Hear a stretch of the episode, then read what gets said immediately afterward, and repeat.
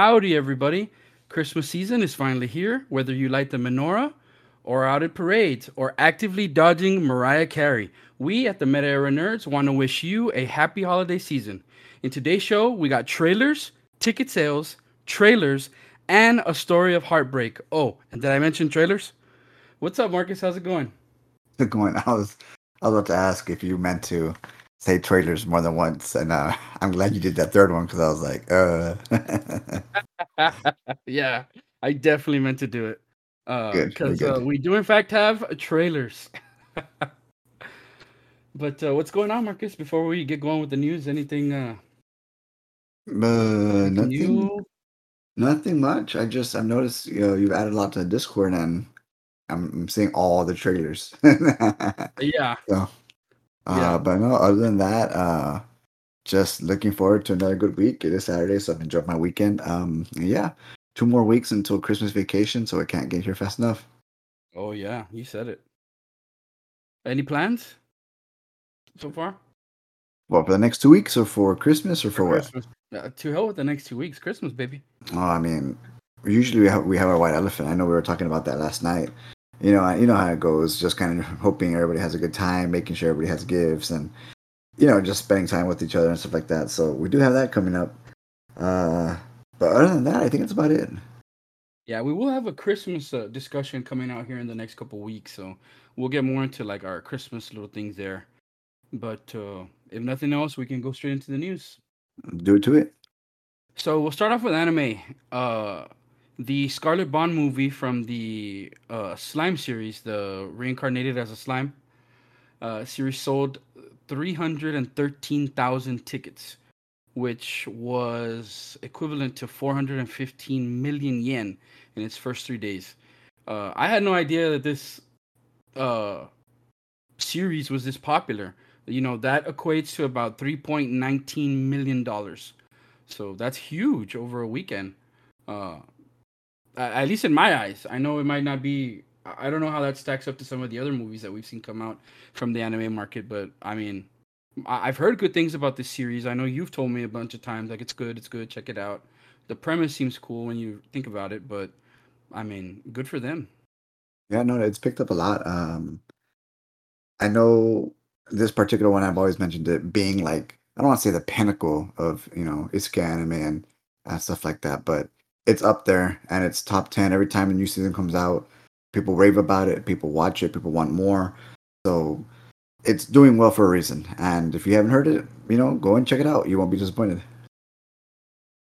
This next one I'm going to need, or these next two, actually, I'm going to need a little bit of help from Marcus.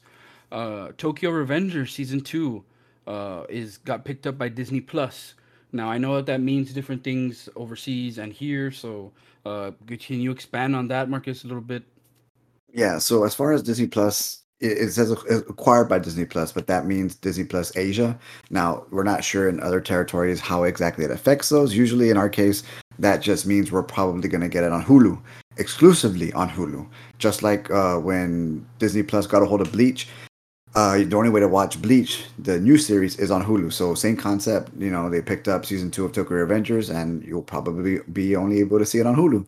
So if you're a fan and you don't have a Hulu account, then if you ever know that, you might have to go and get a Hulu account.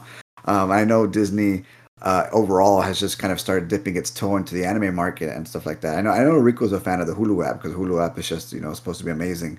But I know when they bought Bleach, we were kind of like, dang, they're putting their foot in here and they're still going. So this is the second big popular one that they've picked up. So I'm sure we're probably going to see more down the future. You don't think? I would imagine so. Especially this big one, man. Like, Bleach was huge. When they picked up Bleach, everybody went crazy. Tokyo Revengers, people started saying, oh, no, Disney again, strikes again. But it just means we're going to have to watch it on Hulu. In other territories, it's going to be rough. We're not sure exactly how that's going to go on. But again, the other one that Disney Plus actually picked up that we've yet to see has been Summertime Rendering, which I'm still waiting for. There's no way to watch it legally. They have not put it out whatsoever here in the U.S. So that's another one that, they picked up, but they haven't even bothered to release it anywhere else. So we're not sure what they're thinking. We're not sure what's going to go on. But Bleach, Summertime Rendering, and now Tokyo Revengers, it's just be patient, see what's going to happen down the future with these guys. So, you know, so see where we go. Yeah, and like you mentioned, they picked up the Bleach one. That kind of was like, that had that like a big one. Fan base. That had a big fan base already established. Yeah. So they got a little bit of that. Then here, like with Tokyo Revengers, they're getting a little bit of new age kind of stuff. So if they continue to see success, there's no reason to think that they're not going to continue to exactly. pick up some things like here and there. The next thing I wanted your input in was Crunchyroll had some big pickups this week. Announcements for some big pickups. One of them was Seiya, Knight of the Zodiac, and they mentioned another couple of them. Yeah, so in this one, we do have... The big ones were Saint Seiya, Knights of the Zodiac Season 3. This is the remake, the one with kind of looks like the CG kind of stuff going on there. I know Saint Seiya has a huge, huge fan base whatsoever, so the two big ones were this one, and the other big one was... Bofuri, I don't want to get hurt, so I'll max out my defense. Season 1 was a pleasant surprise. I loved it. I binged watched it in one night. And I just saw it just because, you know, sometimes you want to see something that's sort of colorful and feel good. And, it, like, if Rico were a character, Rico would be like, well, yeah, I don't know what the hell I'm doing. I'm just going to put all my stats in defense and just let it rip. Well, she becomes super OP, and it's just super funny because all the gamers in the world are like, oh, what the hell? Who is this? And she starts developing his reputation, so we are getting a Season 2 of that. I am actually super excited. For Season 2, it's a lot of fun. You know, definitely check it out. I know it doesn't look like a cup of tea or anybody's cup of tea, but definitely, it's a trip. It's a good trip. But continuing on, I know some of these other ones were interesting. I know there's a lot of premises or a lot of synopsis as far as what some of these are. Now, some of these, I couldn't find the source material, whether it has one or not, or whether they're original. I have not heard of a lot of these. Some of the premises on these do sound interesting. We do have Chillin' in My 30s after getting fired from the Demon King's army. Again, we do have some long titles. That one premieres in January 2023. We have The Fire Hunter, which this is one that actually looked interesting, piqued my interest, because they do have a traitor, like Rico mentioned earlier. This one deals with like flame demons, villagers, you know, just a girl and a guy coming together and, you know, trying to basically thwart whatever evil's coming their way. Next one is a Galaxy Next Door, April 2023. This one seems to be more of a rom-com type anime that's kind of going up there. The poster's actually very reminiscent of Makoto Shinkei's Your Name.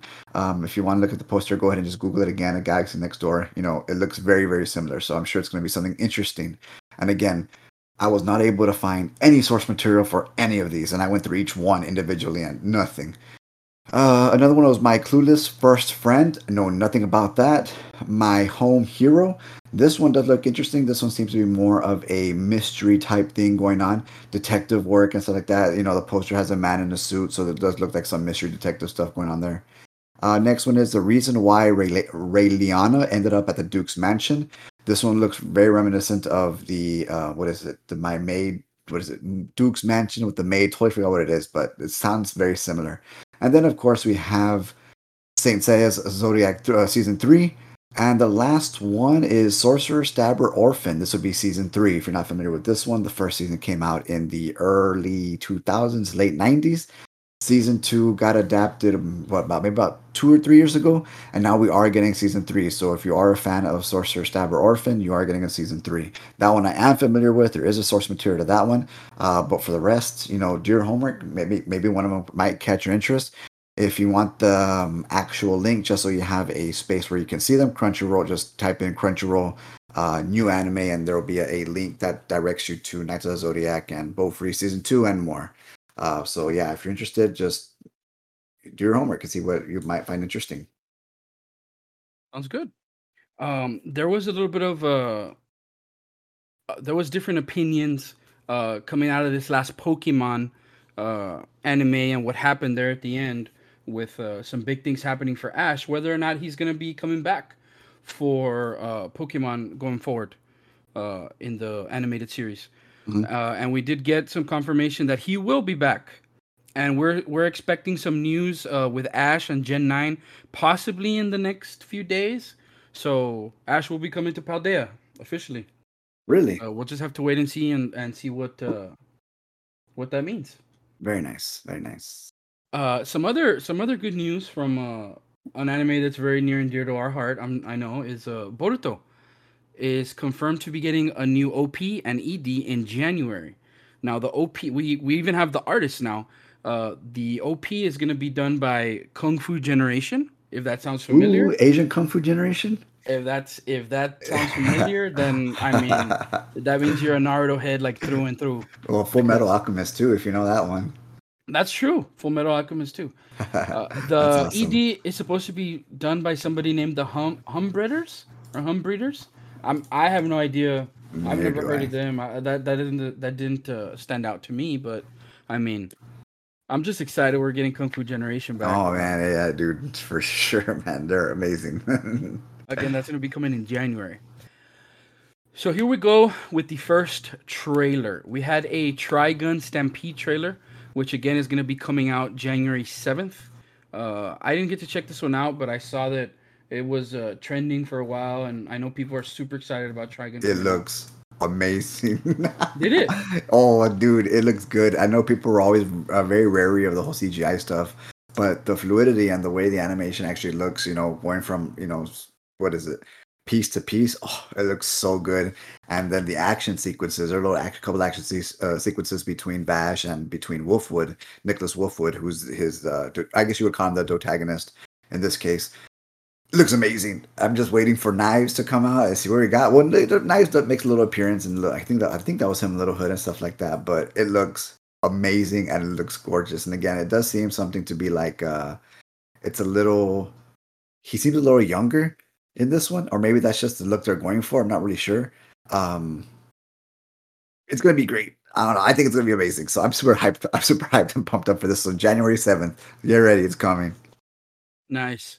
Another thing that we kind of have been talking about here and there just because of some of the card market that Marcus has been looking at and pointing out different things to me is the Rascal series.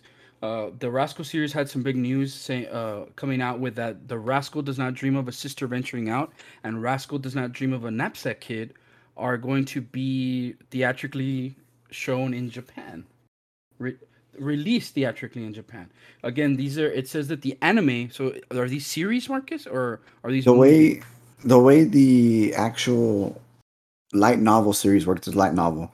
Every light novel 1 through, I don't even remember, I think it's like a 9 or 10. It always starts off with Rascal Does Not Dream Of, and then the title of the light novel will be something. So part 1 is Rascal Will Not Dream of a Girl Senpai. The second one is Rascal Will Not Do Something, etc. And so forth and so on. I believe this one is going to be volumes 4 and 5. If you actually look at the novel series, it's the same series. It follows the same people. The wording of the light novel is just going to change because think of it as the small arc if you would on this case. Totally forgot what their names were, but let me see. Rascal series. That's what I knew from the top of my head. But again, there are several light novels. So in this case, we are dealing with like Rascal Does Not Dream of a Dreaming Girl. That was the movie that we got after the season 1, which covers volume 6 and 7. So we are getting volumes 8 and 9. Yeah, I was right. So 9. So these will cover volumes 8 and cover volumes 9 of the series so far. After that, 10, 11, and 12 have not been adapted in anime yet. So those will be next whenever we get those. Okay. So the last thing I found that actually hit my attention right before we went on actually is that our boys Kage and Boji are coming back soon. We're going to be getting some news expected in the next couple days for Ranking of Kings, Treasure Chest of Courage. And they emphasize that this is not supposed to be like a season 2. Is it because like this is more of a continuous story, Marcus? I know from watching the anime myself, like I felt a certain way about how kind of like where it ended, and you also kind of said, yeah, it's pretty much just like a preview of what's really to come. So in this case, this is me, what I think right off the bat. So because the source material, the manga, it's actually not that far ahead from where season 1 leaves off. I want to say not that it's not far ahead, but it has been translated into English, period. So it's honestly not even that far off. So in this case, I think it's going to be some sort of anime-only type thing, just because Ranking of Kings was that popular. And actually, don't be surprised if once this drops, you're going to be seeing a lot of Ranking of Kings, a light novel, the manga start making its way this way. Because as a matter of fact, I don't think there's actually any official manga or anything like that that has been sold yet. If there is, I haven't seen it. But again, it's for that reason that it has not been adapted in English in any capacity. If you go online and you try looking for these chapters, you know, it's only a few, I guess you would say episodes, chapters ahead from where the anime left off. So I think this is going to be some sort of anime canon type thing that we're going to be getting. Okay, that's interesting. I think you might have mentioned that, but I didn't remember that it wasn't that far ahead in the source material. So that's interesting. Yeah, it's real weird because I want to read it, but do you think it could even make its own thing? Yeah, well, I mean, I guess that's what anime canon kind of is, right? Yeah, you know. It's original little stories or whatever. Yeah. All right. So we'll see. Hey, well, I mean, Boji and Kage, sign me up. I don't really care what it is. Prince Boji, man. He's our boy, man. All right, so hopping over to the... Anything else for anime, Marcus? That's everything. I just know the winter season is still ongoing. It's going to be going till about January before we head into the spring in February. So we're halfway there, and it's good stuff, great stuff. So if you haven't been checking anything out, make sure you get on that. So hopping over to gaming then, I'll open up with the story of heartbreak for myself. I had a really tough morning yesterday because I noticed that I had been kind of excited, not too excited, because I'm still going on right now with Pokemon, which I'll get into a little bit later. But, we're always looking for new games coming out that possibly we can share with our friends, you know. We all have our own games that we're into, but we always like to go back to have something to a common game that we'll like to play together in our friend group. And yesterday... I noticed that there was a game that came out that I had been on my radar, something to look out for, waiting for reviews kind of thing. And one of our buddies, Rudy, texts me like, hey, did you see that Marvel Midnight Suns came out? And I was like, dude, yes. Like I was looking, but I'm going to wait and see like what people are saying about it. And that text coming from Rudy started to build like some hype. I was out picking up some food at the time. So I just, I waited till I got home. I responded to him and I said, how about you? Are you looking at it? And he's like, yeah, I think I'm going to get it. It seems like it's going to be a team-based like RPG kind of game. So for me, we didn't really see much like in the trailer. So I thought, oh, it's going to be kind of like Avengers, Guardians of the Galaxy. You know, we'll be able to make our builds, play together, that kind of thing. And I said, well, for RPG kind of games, like endgame is always super important for me because I like to enjoy the story and this and that, but then I want to have something to do afterwards. Like replayability for me, at least, is a big thing in games, especially some that I'm going to play with my friends. So I go to watch a review. And I see that it's a turn-based game. And I'm like, oh, I don't know. Which is ironic because my favorite game of all time is a turn-based game, Pokemon, right? So then I keep watching, and they're like, yeah, it's like a card system where like you collect cards and you, power yourself up by attacking like some of these enemies and those enemies. And then you use your card and use one of your big powers, whether it's like one of Spider-Man's powers, Doctor Strange's powers, whatever. And that's where you take out like the big enemies. So like it was more of like a tactics meets turn-based meets like card game, and I'm like, whoa. And like at that point I'm like, I think I'm probably out, but if the guys get it, like maybe, like I'm trying to just hold on like for dear life at that point. By that point I'm destroyed, I'm heartbroken. I'm like, dude, this is not what I expected from this game. And I'm texting Rudy. He had texted me like once, and then like those things where something happens and all of a sudden you're texting back like 8 or 9 times. Yeah. That's what happened. I was like, dude, it's a card game. Dude, it's turn-based. And then the killer was like solo. Like a solo experience. I was like, okay, I'm out. Like, not happening. So yeah, that's my heartbreaking story. I was looking at a game, then hype started to build. We started to talk about it. I got really excited. Like, maybe this is the next game I'm going to play. And then it was crushed very quickly. And I know we had talked about it a while back, and then you started to text me and saying, "Oh, you know, it's what you call it? It's a turn-based, it's a card game, you know, something you want to pick up." And I was so single player, and I was like, you know, I have a lot of single player games, and for them to kind of make a card game, turn-based single player game, I said, I don't think I would, you know, personally. I thought it was going to be more up the lines of Guardians of the Galaxy, you know, a little bit of Spider-Man-esque, PlayStation Spider-Man type stuff. So the fact that that's what we got, you know, I guess we hadn't really been paying attention or something, man, because... Well, we didn't know too much, like, outside of some of the cinematic, like trailers, because yeah, I had no idea, like, to a card game, or, you know, I expected RPG elements, but I expected it to be more like Avengers, where, like, your Hulk build can be either like a rock throwing Hulk build, or it's like a what was the other build, like a slapping Hulk build, or you can spec into like the radiation and stuff like that with Hulk in that game. So like, you know, like you have your build, you play your character the way you want to play him, which I guess is in this game, but I thought it was going to be more of an active running around game and not so much turn-based, and cards on top of that. So, yeah. I mean, if that's just because it's not for me doesn't mean it's not for you. You know, so somebody out there, you know, they love card games or they love turn-based outside of just the one like me, like Pokemon, that pretty much that's all I touch with the turn-based most of the time. So, hey, maybe that's a heartbreaking story for me is, you know, a great story for one of you guys. And this is right up your alley.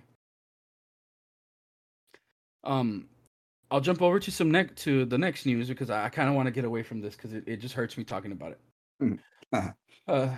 But going from that heartbreak to another heartbreak, season 3 of 2K has started, and that's 2K23. So shout out to the crew, Rudy, Omar, and Cornelio. Nana Banan. I have been playing with them. I played 2 times this past week, and actually had a lot of fun. Season 3 means a new season pass. I know this one is going to be very like Christmas centric, so you're going to be able to unlock like some different little outfits with Christmas themes, and I think the every season you get to unlock some kind of new vehicle.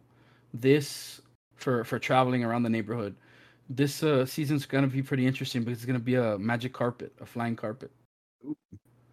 So that actually sounds cool, but I don't know. I don't know if I'm gonna be playing that much 2K. You also, I think, at the end get to unlock like a Santa Claus outfit or something like that. So if that's your cup of tea and you like the 2K grind, you know, now's the time to jump back in if you've been taking a break.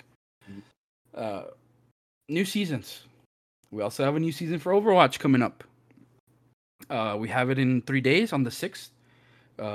This week we also did get some more news in terms of Overwatch Season 2. Roadmap. We got a trailer. We got a bunch of different things. I'll just run through them real quick and then we'll get thoughts. Some of the smaller things are like we're going to get cosmetics. We're going to get Twitch drops. We're going to get a new map for push mode. We are going to have some of the events come back, like the Winter Wonderland and those kinds of things.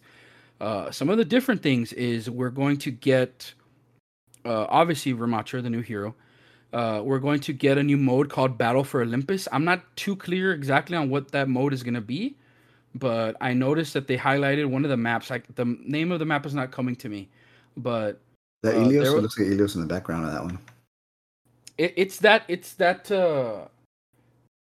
set, but the one that I remember is the one that has like the like ruins? The little, yeah, maybe the ruins. Maybe that's what it's called. I noticed like it had like some air. It had like a where the mega usually is on that map. I think there's like a giant statue and there's like a bridge, a bridge that you don't normally see there. So the maps are definitely altered. So I'm not sure exactly what the game mode is going to be, and I don't think they put out any news yet. I haven't really looked into it today, so they're supposed to be announcing some different things over these past few days and these next few days. We also are getting some sort of challenge for anybody that's coming in that needs to unlock like the past battle pass heroes.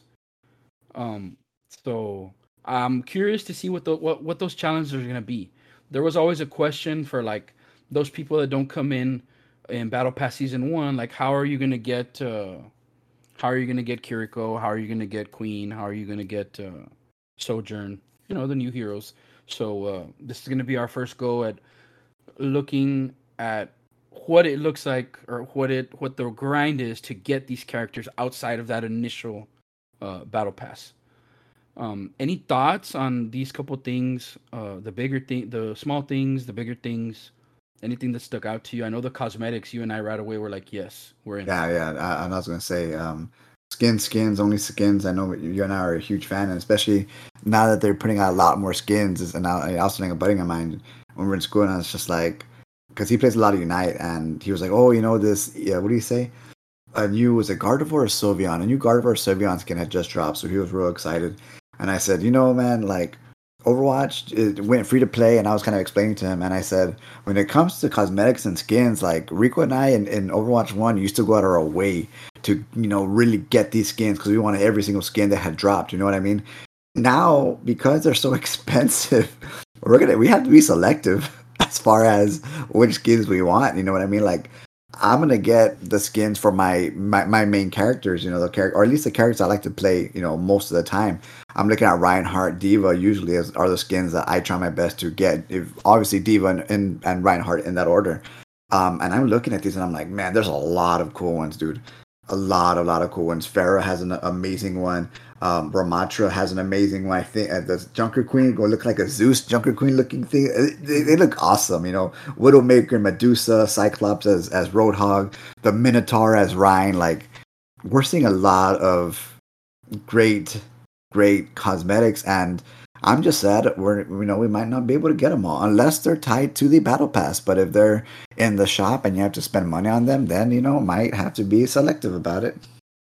But yeah, I think at a certain time we're gonna have to have like that discussion. I think it's still real early in this game's like life for us to kind of weigh like, did we miss the loot box system for cosmetics? Are we okay with like going free to play and having a bigger player base potentially, and like the cosmetic kind of being a lot more investment in terms of like money, because back then we were used to getting like just about everything for everybody like all the time, right? And we put money into it. Like I know Rudy would buy every time there was an event. Rudy would go and buy $50 worth of loot boxes, and he did that quite often. So we were still putting money into it. I know in our case, you know, because Rudy didn't play as much as we did, but in our case, we would grind, we would play whatever, and then I know like Rico sometimes would at the end, if he didn't get the skin he wanted, he would just buy a box or whatever. I went and bought, you know, $15 here, $15 here, and stuff like that for a couple of boxes at the end if I really wanted them, especially if there was a D.Va one. I would accumulate those coins and then just buy the skin I wanted. You know what I mean? So it's not like, you know, we bought the game for regular price, but we still put money into that game. You know what I mean? Even for Mercy's, they did a cancer awareness thing for Mercy's cancer awareness skin. I paid $20 for that skin. You know what I mean? Because half of those proceeds were going to cancer research, like little things like that. Like I know I put a good amount of money into that game, even if it was a pay type game. So I'm just freaking out as how, you know, how much I'm going to put into this game if they're going to just keep tying these skins behind actual currency, the shop essentially, and not the battle pass. If it's a battle pass, I have no issue. It's the shop that I'm like, oh. Yeah, because it starts to add up like pretty big time, especially with them exclusive. I'm wondering too what it's going to be like when the cycle comes, when we go full circle on the cycle, because in the past, at least in Overwatch 1, you would get like this new shiny, like Christmas skin, for example, since Christmas is coming up. And it would be, you know, at its most expensive, the 3,000 coins or whatever it was like at that time. And then if you would wait till the next Christmas, it would be like in the drops of the loot boxes. You didn't have to just buy it. So Next time around, is it going to be cheaper? Is it going to come back around at all? Are these going to be like one-time exclusive things? So we still have a lot of things to kind of like figure out with this. But in terms of like the theme, I love it. I've always loved mythology and that kind of stuff. So I'm loving the skins that we're getting here. And I mean, we started off with cyberpunk theme, and now we're kind of going to mythology. So I mean, in my eyes, this is 2 for 2. Mm-hmm. In terms of the Twitch drops, I'm excited that they're gonna be going back with that. There are rumors too that Overwatch League might be going back to Twitch because the Call of Duty League, which is also Activision, one of Activision's leagues, has moved back to Twitch. Started back up on Twitch in the last few days, so it's kind of like people are thinking that Overwatch is probably gonna be doing the same thing. The new map is kind of familiar looking. It's like the Symboli thing, but we have that one map that kind of is like already that Zenyatta like temple type thing, but that one is a control map. This one's gonna be push. Not too much known about the Battle for Olympus mode. The challenge things remain to be seen. The events, nobody's gonna say no to events. That means more skins. What's usually the big mode that comes? Is it the Yeti one?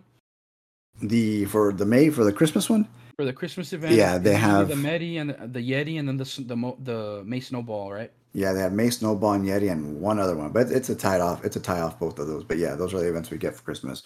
I would like a PvE Christmas event like we got. I'm sure we'll get something like that. That would be pretty cool. I would be down for that. We also have the one that's gonna be. I think it's gonna fall within this season too. Yeah, I see it here on the little roadmap thing. We're also gonna be getting like the year, the Zodiac event. The rabbit, I think. So they usually have some really nice and interesting skins for that too. So we'll see.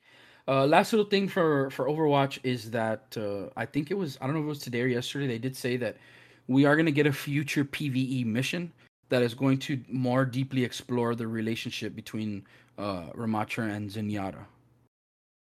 So I don't know if that's going to be during this event or we're going to have to wait for the PvE to drop. Is that supposed to be February maybe?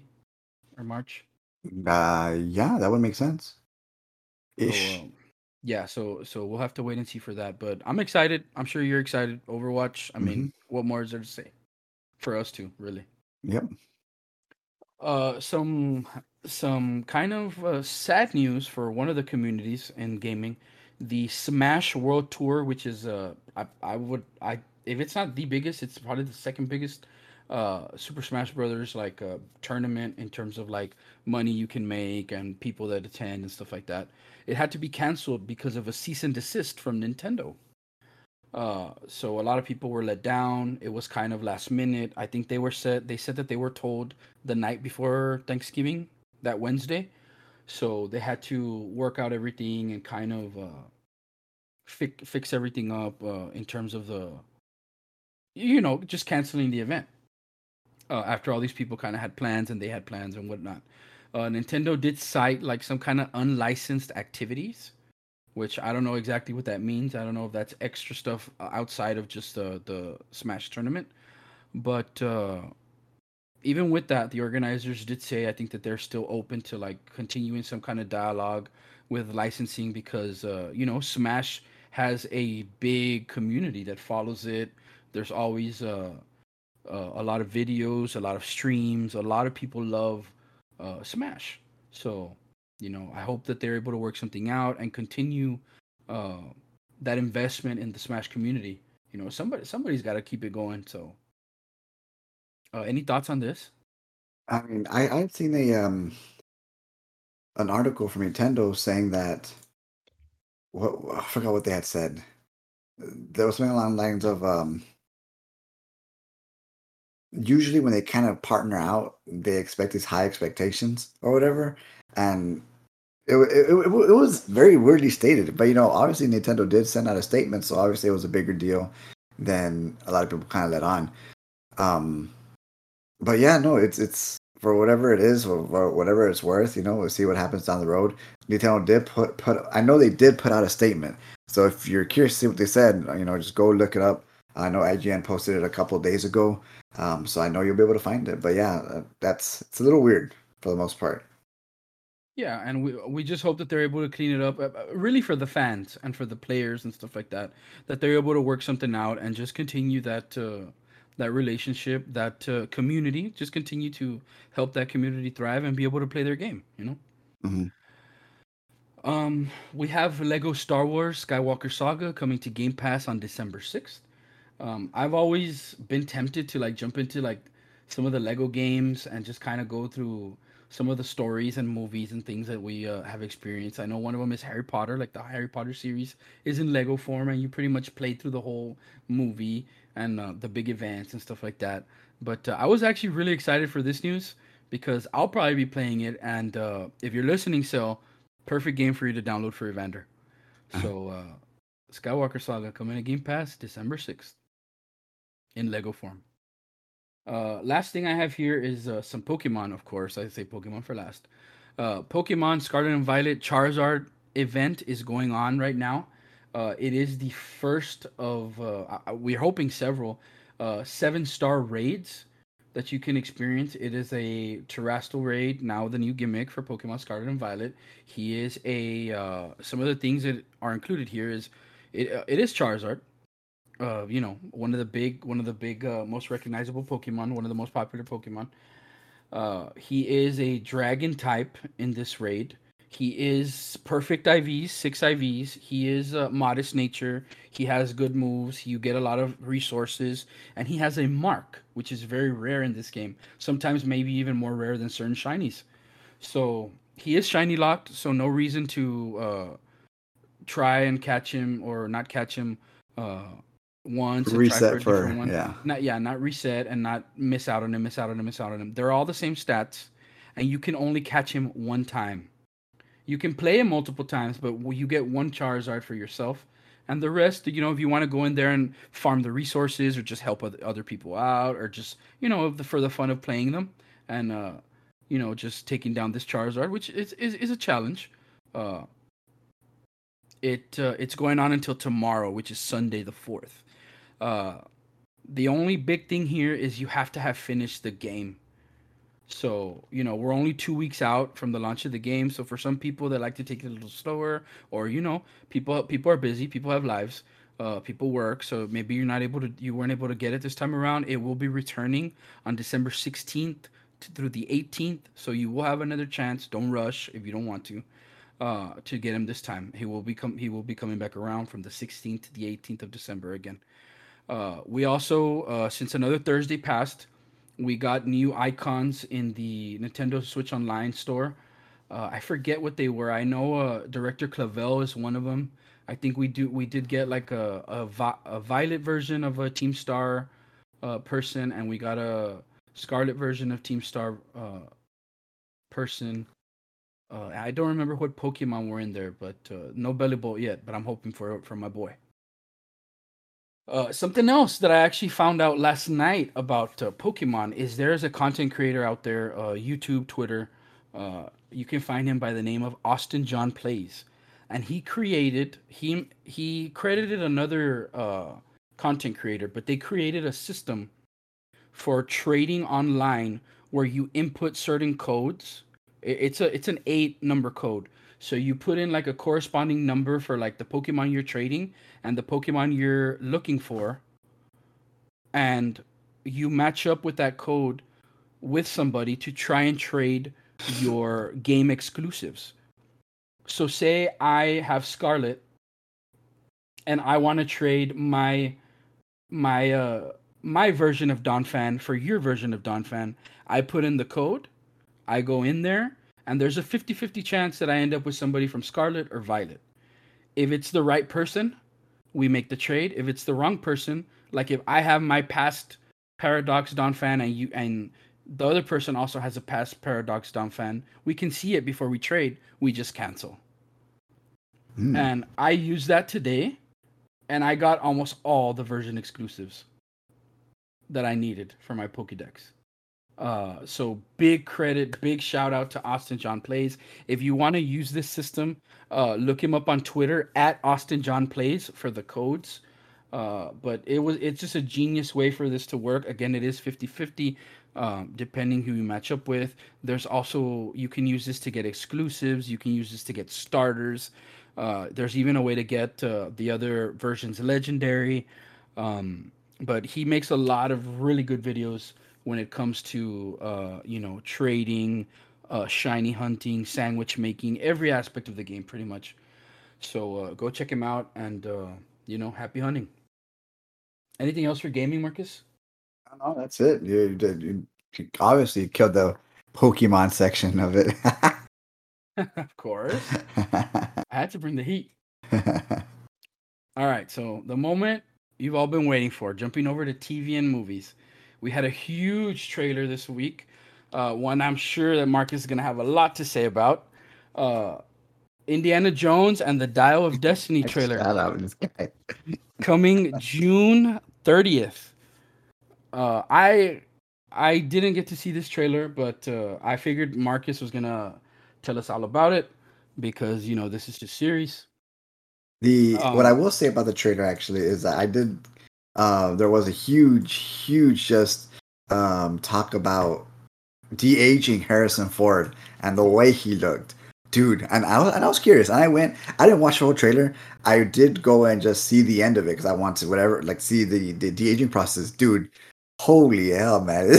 He looks crazy. I know we've seen some other stuff, right? Or as far as like de-aging, and we've seen some computer animated, I guess, people. Like Carrie Fisher and as Princess Leia and stuff like that. No, this is a full de-age. Harrison Ford looks like it's Harrison Ford. It looked good. No, it crazy, dude, crazy. That's what I was most shocked by, just the way he looked. And if you're curious, you can find the trailer online, and you will see his de-aging process during the last 10 seconds ish of the. I think it walks into like a saloon or whatever, and you can see his. It's just it's crazy. Yeah, so as you can tell, Marcus was super excited about talking about that. And if he was excited about that, he's going to be more excited about this. Transformers Rise of the Beast trailer also came out, slotted for June 2023 in theaters. You know, I watched a little bit of the Transformers series when they had like the more the animal type transformations and stuff like that. So I was excited to see this. And I'm definitely going to watch this movie. It's one of those things like that I feel like I just got to go out there and check out, much like the Fast and the Furious movies. Like you just have to watch them at some point. At least that's how I feel. I mean, did you check out the trailer? No, I stopped watching after the first two. And that's because I don't remember the second one at all. I don't remember the first one that much. I stopped watching them altogether. So I probably won't be watching this one. Yeah, I'll be checking it out for sure. It's one of those things I just feel like I gotta watch, just because I know it's gonna be explosions, big fights, crazy scenes, you know, and that's what I want out of that. Just a popcorn movie, really. Mm-hmm. But enough about Marcus. Now on to me. Guardians of the Galaxy Volume 3 trailer, May 5th, in theaters. I'm really excited about this one. Guardians 1 is still like my favorite Marvel movie. 2 was a little dropped off a little bit for me. Maybe it was good. It just wasn't as good as part 1. But I'm excited that we're coming back to the Guardians. We are gonna be getting Adam Warlock finally from that little tease that we got at the end of part 2. Guardians 2. He is gonna be played by Will Poulter, and we did get the first look. We got some posters and stuff like that. So check out that trailer. Any thoughts on this trailer? No, I mean, I'm Guardians is easily in my top 2 or 3.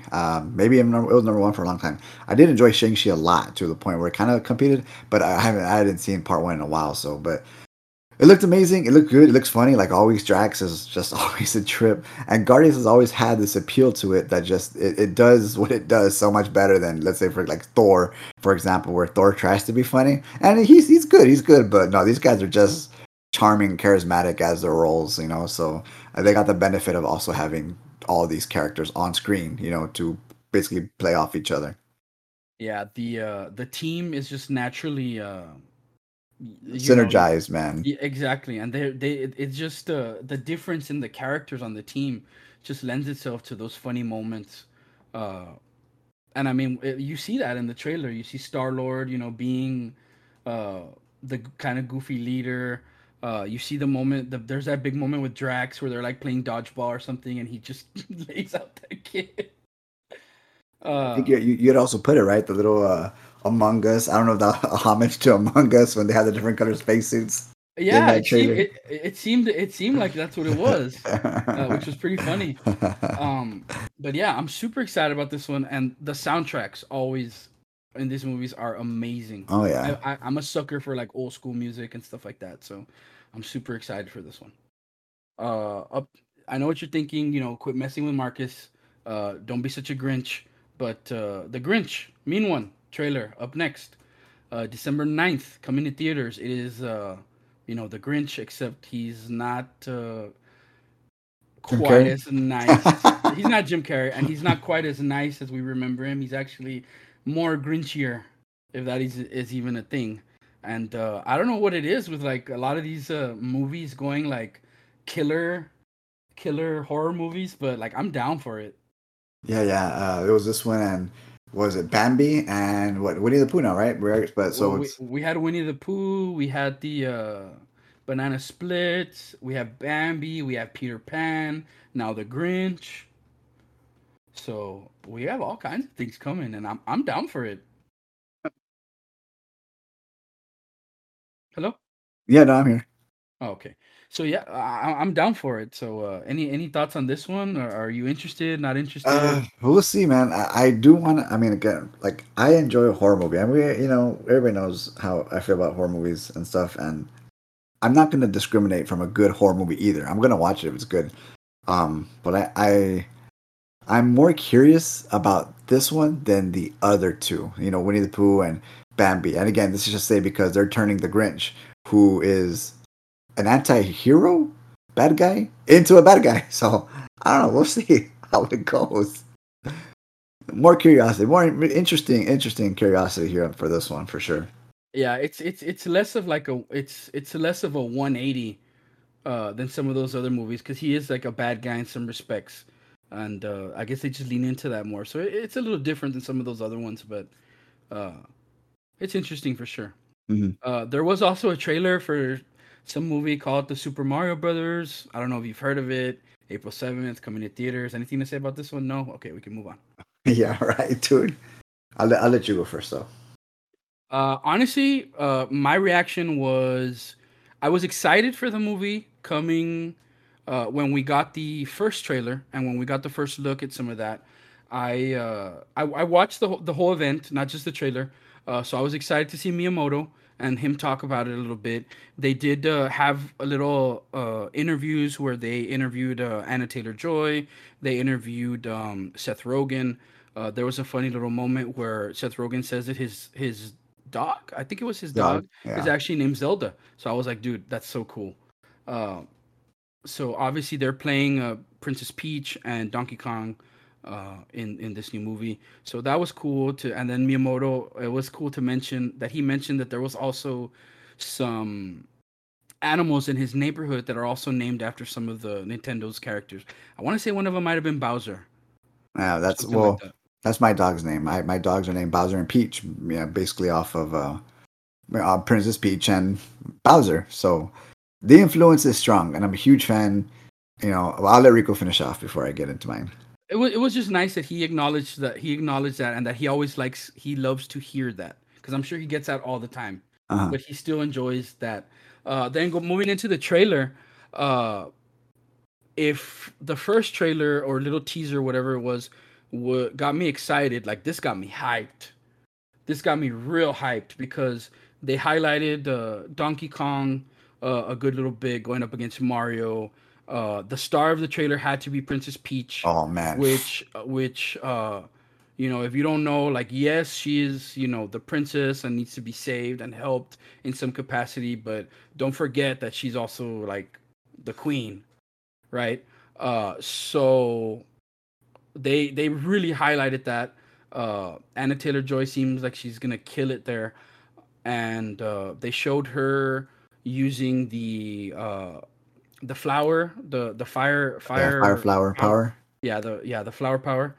And they also showed her like in her jumpsuit, like battle ready and stuff like that. Yeah, Battle Peach, man. Oh, so good. So that was amazing.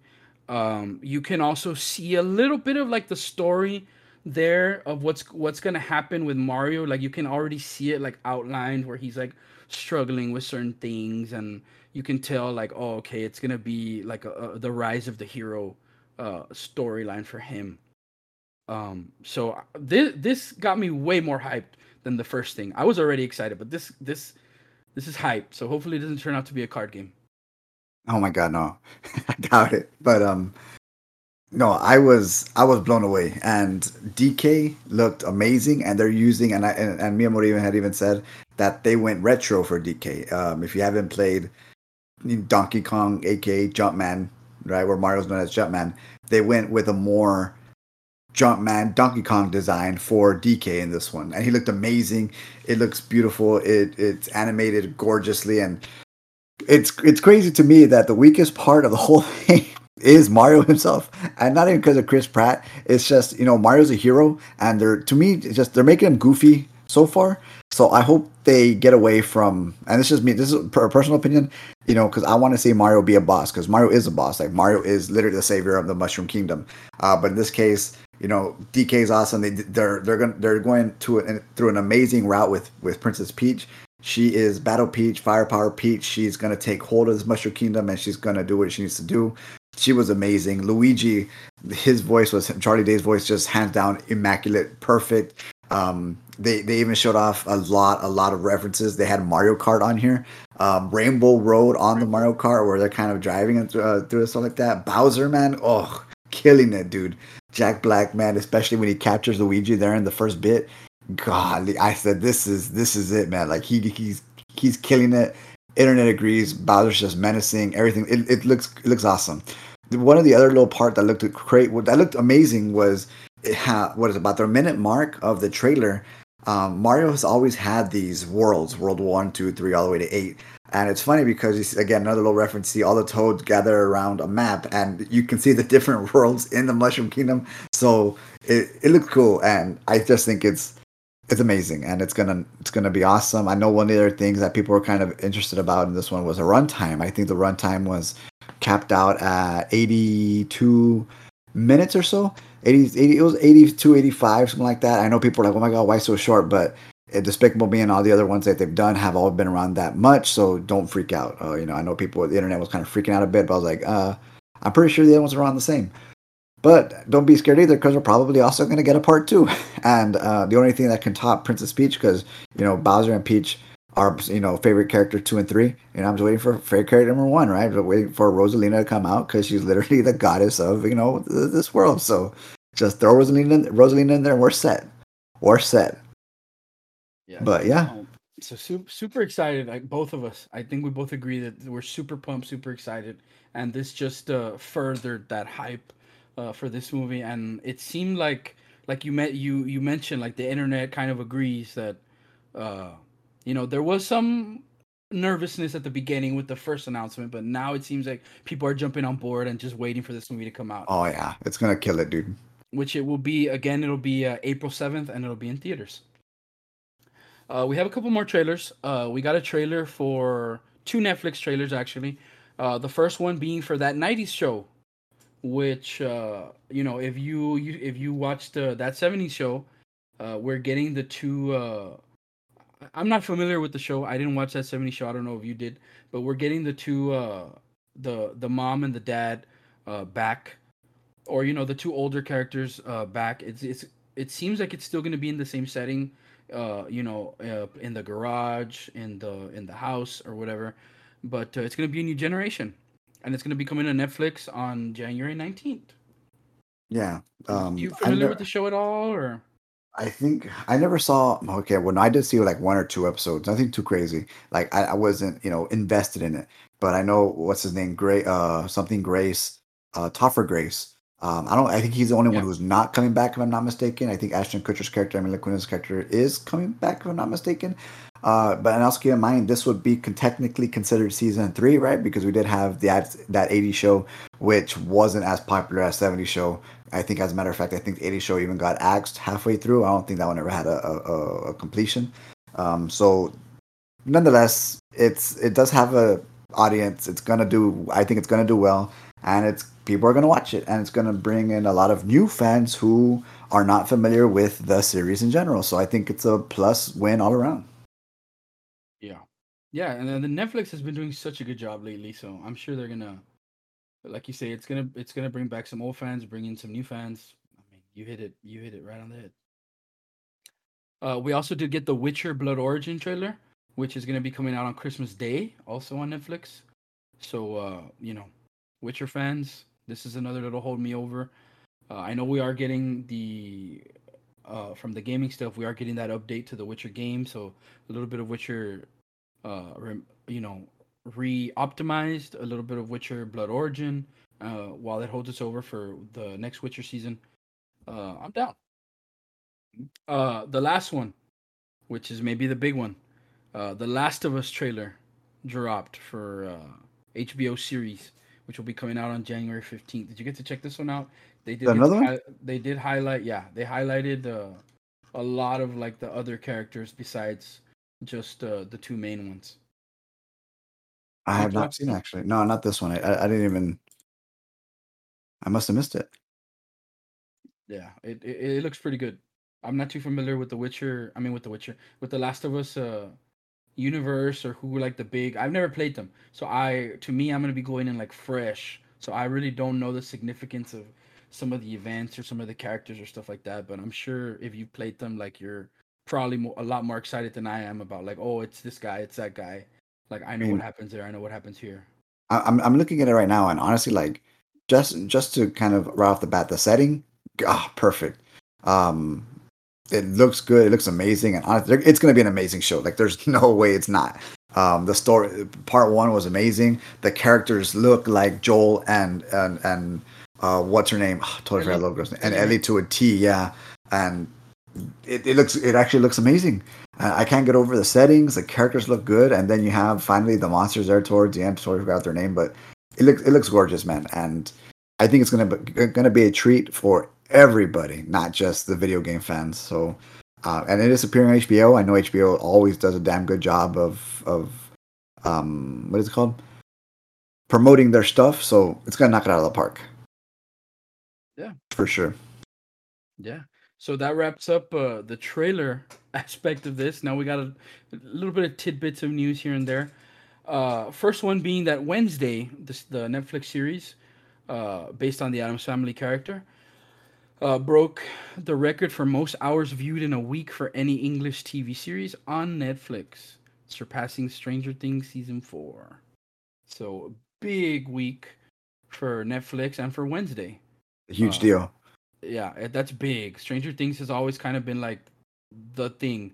I guess maybe other than what's it called?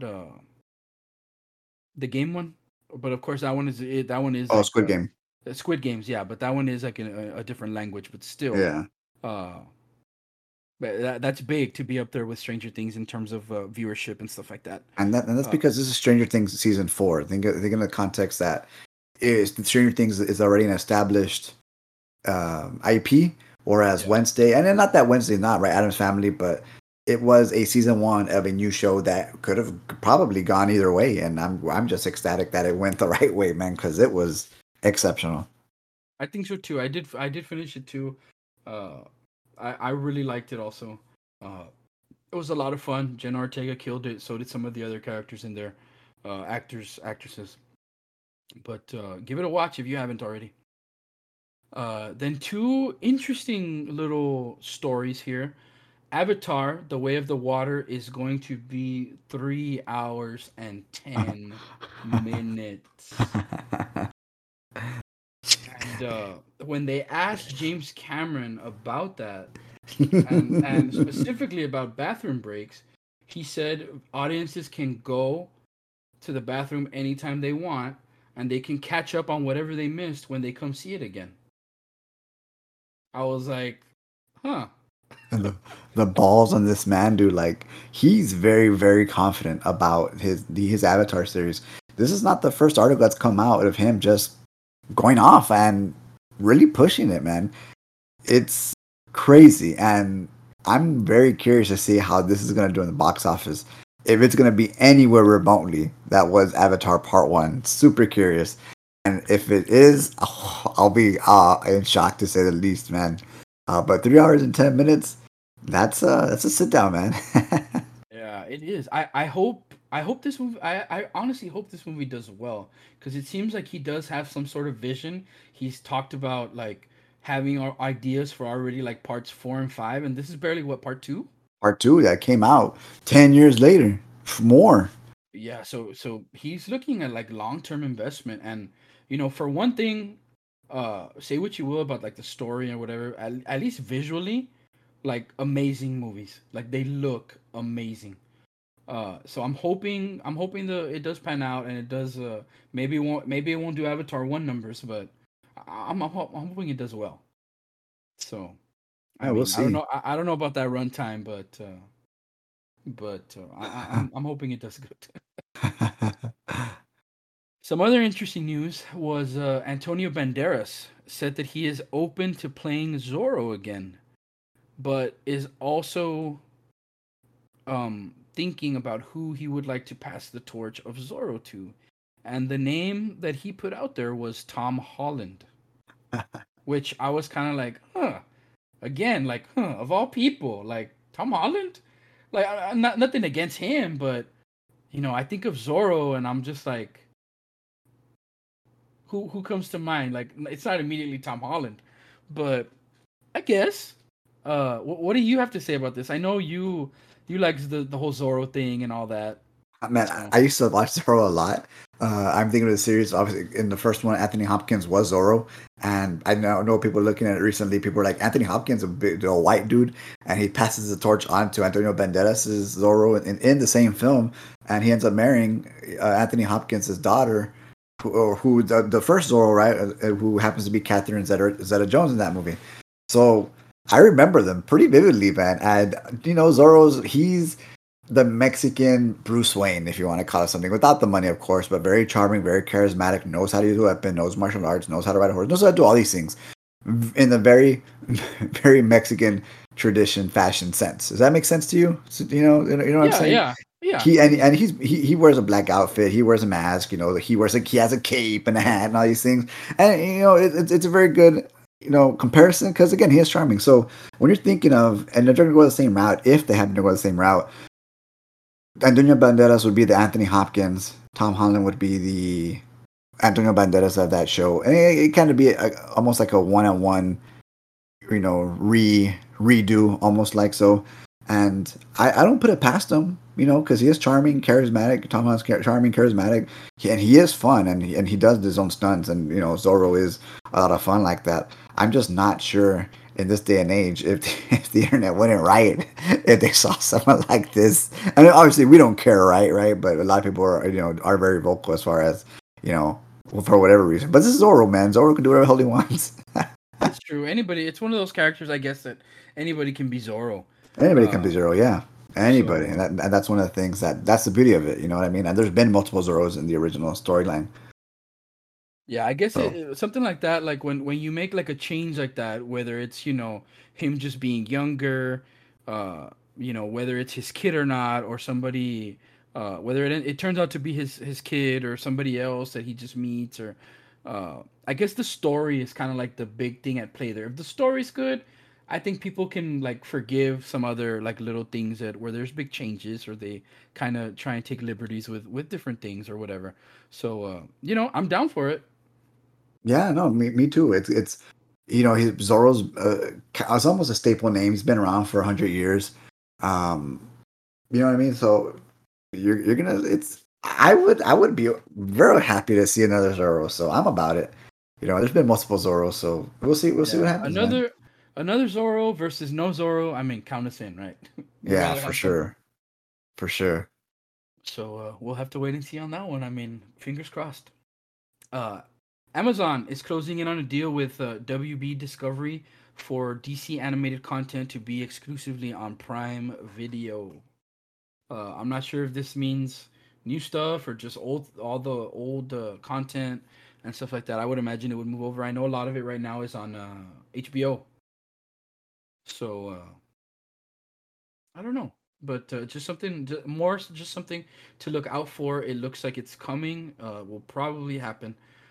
So if you're a HBO subscriber for this kind of content, or if you're a Prime subscriber, just be on the lookout for this. Yeah, man, a lot of these big money corporations are actually making a lot of moves like this, you know, and for good reason. Whether they're pulling Marvel, pulling DC, the anime market, stuff like that. And they're really trying to make these things exclusive, for the people. So, competition. This is what competition does. So it's doing what it's supposed to do.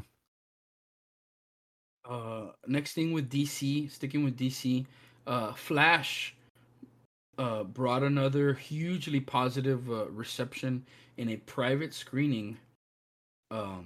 It was said that it was missing a lot of the FX, but the movie remained largely unchanged from that first screening that they had, that kind of had a lot of hype and was building this, building it up to be this great movie that had a really positive reception. So again, this is the second time that it goes very positive. So 2 for 2 in terms of screenings. So this has to start building, a little bit more hype, for this movie. And, there has been that, the controversies around Ezra Miller, the guy that plays Flash. So, but I mean, it's looking like this movie's going to be a banger, dude. Yeah, no, yes, it is. Yes, it is. And you don't go for 2 for 2 and not be a good movie. Yeah. Especially with it, with them saying, with the reception being good, even without effects, and it was unchanged. They didn't have to make any changes, which means it was already great. So I mean, anticipation, excitement, it's building. Yep. For sure. Last thing I got here is Mandalorian season 3 was announced to be coming out March 1st, and Jon Favreau says that it will be much bigger than previous seasons. He says that we should expect more space battles, more Mandalorians, and more surprises. I know that's one of the things that kind of saved Star Wars for Marcus. I'm a diehard Star Wars guy, so even though I can admit when things are not as good as I would hope for and stuff like that, I'm still gonna watch mostly everything Star Wars out there. But it's funny because go ahead. No, go ahead. And it's funny because, Alberto Arenelio, he's a diehard Star Wars guy, and he's going to defend Star Wars to a T. Rico's a big Star Wars guy, but he's open. I'm a certified Star Wars hater, and I'm still going to watch these things and hate watch everything. And I watch these things, you know what I mean? And I'm gonna nitpick, and I'm gonna look at these things, and I'm just gonna be I'm gonna be a hater first of all. But Mando Man was amazing. Mandalorian was amazing. And I know where Star Wars suffers from. Its story, it needs to get away from all that, same stuff over and over. And it really needs to tread ground on the rest of the galaxy, because it's a very big galaxy. It doesn't revolve around one dude. Yeah. But yeah, so Mandalorian was definitely a breath of fresh air. Oh yes, it was, man. And a very different story. And it was nice. Even things like Boba Fett and Obi-Wan that were enjoyable, had a lot of nostalgia, and we knew about them already. That kind of pushed that forward, which we knew a lot of that was going to be nostalgia, but this just being original completely, and they kind of hit us out of nowhere with Baby Yoda, which we learned later is named Grogu, and from the first time you saw him, was just dude, what the hell? I need broke the internet, dude. Broke the internet. Yes, it does it does that for a reason. You know what I mean? Yeah, and then you go along the story, and you go through the relationship between Grogu and Jin, and it's coming again. And season 2, that closing of season 2, just oh my goodness, was amazing. We did get to see a little bit of them. It's been a while already, so we did get to see a little bit of Jin in Boba Fett. He does make an appearance in Boba Fett. And we're getting more on March 1st, so super excited. I also did start watching Andor. I think at this point it's done, and some people say that one is up there, if not better, with than Mandalorian. Oh, so and it is also supposed to be one of those the other people in the universe kind of story like this. Mm-hmm. It's not just the Jedi and the Sith all the time. I'm not at a point. I've only watched 2 episodes. So I'm not at a point where I know everything, but it's building. There's something there, and it is a familiar character. Some of the characters we saw in Rogue One, which is amazing, a movie by the way. Yeah, which is yet another time where you talked about where it's everybody else in the galaxy and not just the big names. We did get some of those big names at the ending, but it wasn't just all about them. So yeah, I'm going to continue watching that. If you get a chance and you're a Star Wars fan, check it out. Andor on Disney Plus. And we have Mandalorian coming pretty soon. Anything else? That's it for me for news for TV and movies. No, for me, like always, that's it, man. Yeah, unless you have more insight on Indiana Jones. No, man, no. But I'll give you insight on Blue's Clues. But yeah, I think that's it for the weekly recap for this week. Also, a special shout out to our main man, Evander. He did have his tonsils removed this week and has been taking it like a champ and just being so strong. And we're both so proud of you that you're doing so good. And we wish for a speedy recovery, buddy. Absolutely. Absolutely. We can play soon. All right. So that's it for us. Thanks for listening, everybody. Thank you. You have a good one.